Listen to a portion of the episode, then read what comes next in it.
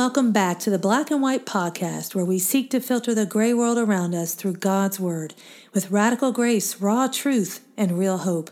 I'm Denise Pass, and I'm with my friend and co host Angela Donadio, and this month we are continuing a talk about depression. Thank you, Denise. It's so great to be back, and I'm so thankful for this much needed conversation. Last week we just had some some very frank discussion about some of the causes of depression and some of the cures for it, and we're going to continue that conversation today. So, next on our list is unexpected traumatic events or life changing events.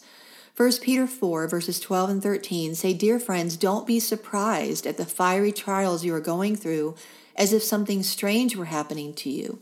Instead, be very glad, easier said than done, mm-hmm. for these trials make you partners with Christ. Now, there's a great reward in mm-hmm. his suffering, so that you will have the wonderful joy of seeing his glory when it is revealed to all the world.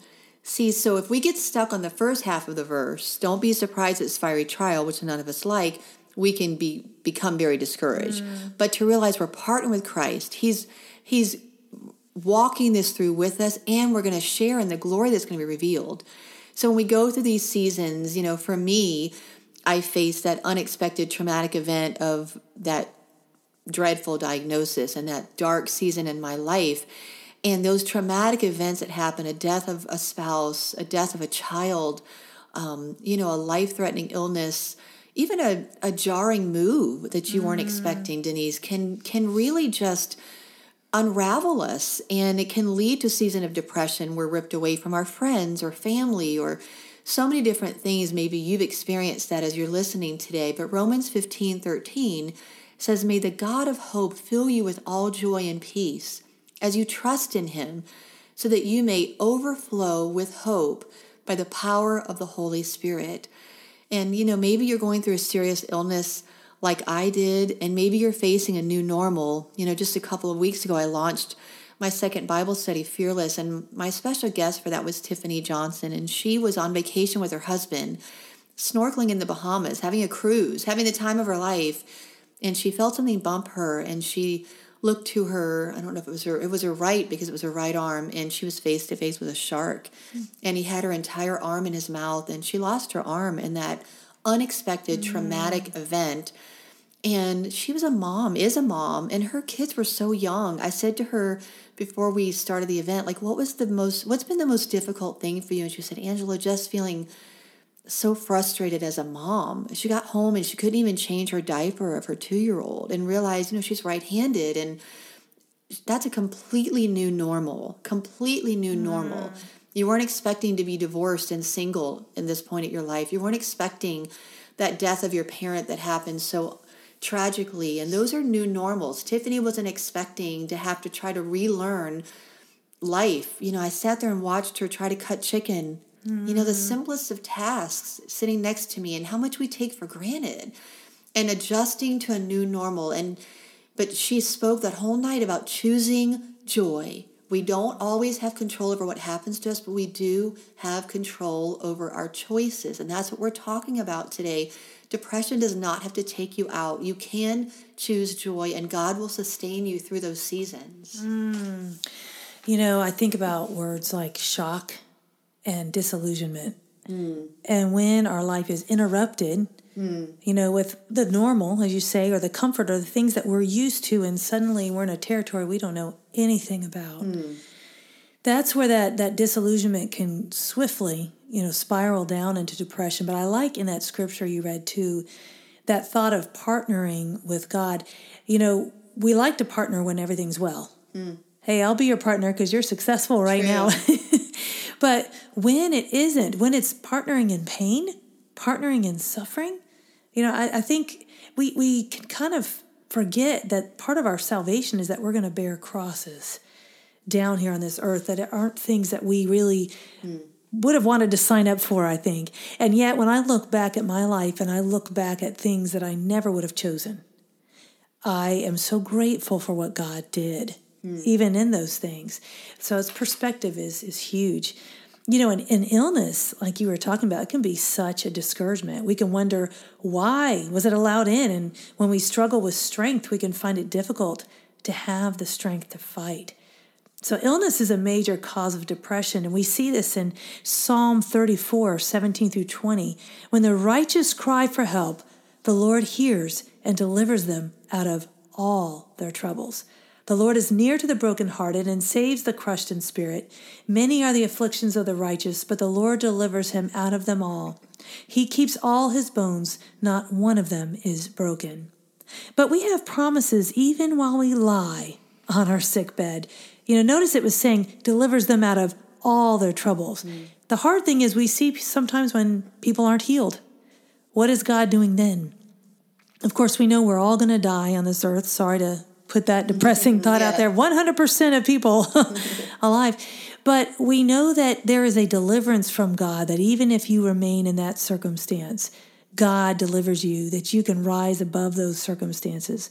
And here's a promise for us Psalm 41 verses 2 through 4. The Lord protects him and keeps him alive. He is called blessed in the land. You do not give him up to the will of his enemies. The Lord sustains him on his sick bed. In his illness, you restore him to full health. As for me, I said, O Lord, be gracious to me, heal me, for I've sinned against you. Hmm. You know, Denise, addictions or internal battles can also lead to other factors of depression. And sometimes even illness leads to those addictions. Mm. You know, mm. I've I've talked with many people who started out with a back injury and ended up addicted to painkillers or you know, it's we don't we don't wake up and say, "Hey, today I think I'm going to become addicted to something," right. or "Today I think I'm going to become a slave to something." It happens in small decisions and it happens sometimes in those unexpected traumatic events that then send us spiraling a direction that we never intended mm. to go. So we don't want you to feel shame. You know, Denise has written a book, Shame Off You. We don't want you to feel shame if you're leading, you know, dealing with an addiction or an, internal battle. But we do want you to find freedom. We don't want you to feel stuck in those places. And even a, a chemical imbalance or drug or alcohol abuse, those are a heavy list of things that can, you know, really lead us to depression and we tend to self medicate sometimes when we don't understand. So there's this link between depression and mm. these things, such as drug abuse. We don't like how we feel. We need something to help us go to sleep. Then we need something to help us wake up. Then we need something to get us through the day.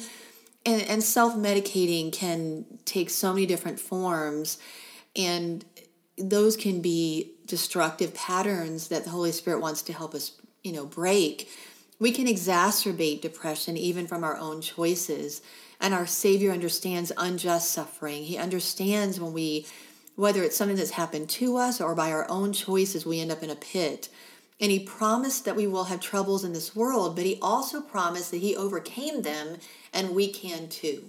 So Isaiah 53 5 says, that Jesus was wounded for our transgressions and he was crushed for our iniquities. That's our sin. That's our deep rooted mm. sins. And upon him was put the chastisement or the punishment that brought us peace. And by his stripes, we can bring healing. We are given healing.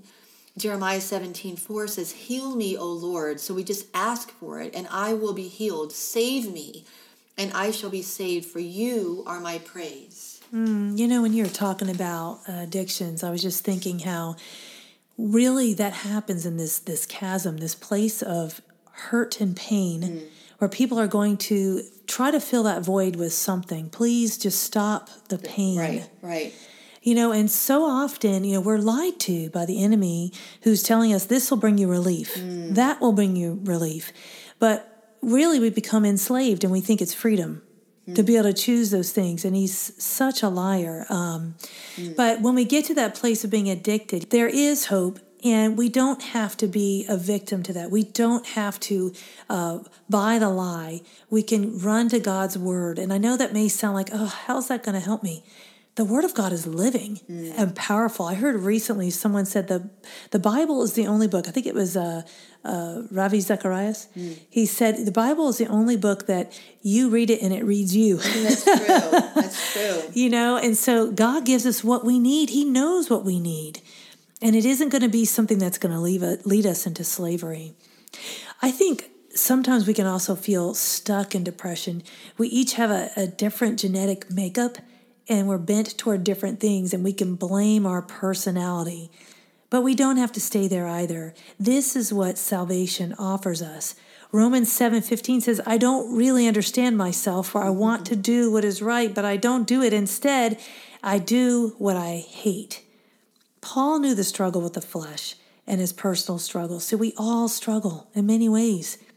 We each have our own struggles and sin desires to master us, but we can master it by the grace of God. 2 Corinthians 15 17 says this means that anyone who belongs to Christ has become a new person. The old life is gone, a new life has begun. You know, Angela, the, the final factor on our list is one that people did not ask for, and its effect can be profound abuse. Our response to the abuse can create a dynamic of depression, and abuse is so very hard to recover from. Whether it is physical, sexual, emotional, spiritual, abuse is a perversion of all that God created to be enjoyed by us.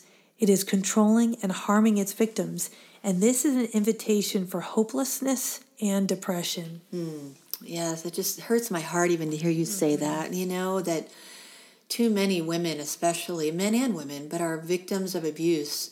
And what we want to be as survivors, not a victim and not living stuck as a victim, but to be having survived it and to be thriving in God's purposes on our life and that that abuse does not have mm. to define us.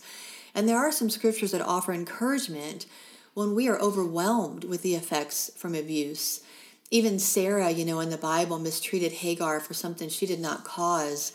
And when sin entered the world, so did abuse. You know, Sarah desperately wanted a baby, and she and Abraham were past the, the you know, they were in their 90s or something. it wasn't going to happen anymore. And she she just got impatient, waiting on God's mm. promises. And so she took matters in her own hand and told Abraham, well, why don't you just sleep with my maidservant Hagar? And Hagar did get pregnant, and they had a baby. And then instantly, of course, Sarah hated that decision mm-hmm. and despised Hagar and treated her horribly.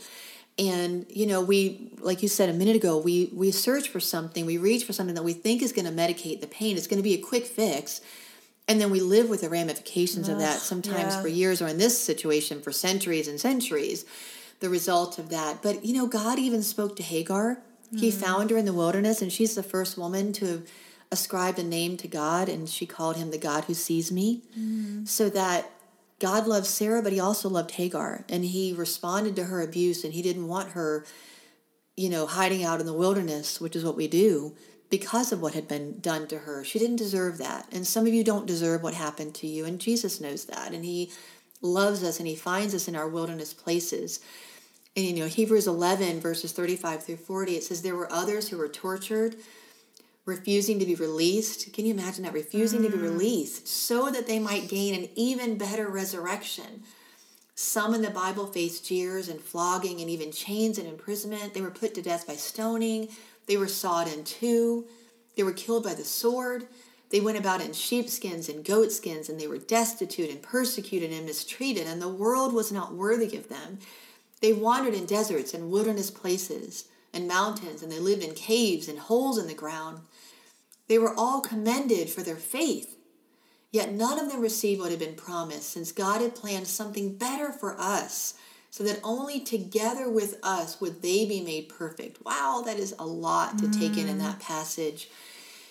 So Psalm 94 19 says, When anxiety was great within me, your consolation, God's consolation, his peace, his relieving those pressure points in our lives, those depressed places in our lives, and our pain points, He brings us joy. You know, we hope this episode encourages you. And if you need help in this area of depression, um, we've just kind of skimmed the surface in these two episodes. And maybe we've even kind of touched on a nerve. But, you know, Denise, I think that we're going to include some links, right? Yes. For people to be able mm-hmm. to resource. Mm-hmm. The raw truth is that we will have trouble in this world, but God has overcome, and so will we. The radical grace is no matter what our struggle, His grace is sufficient for us. And the real hope is fixing our eyes on eternity. One day, all of this suffering will be over. You've been listening to the Black and White podcast where we filter life through the Bible and live life in the freedom of truth.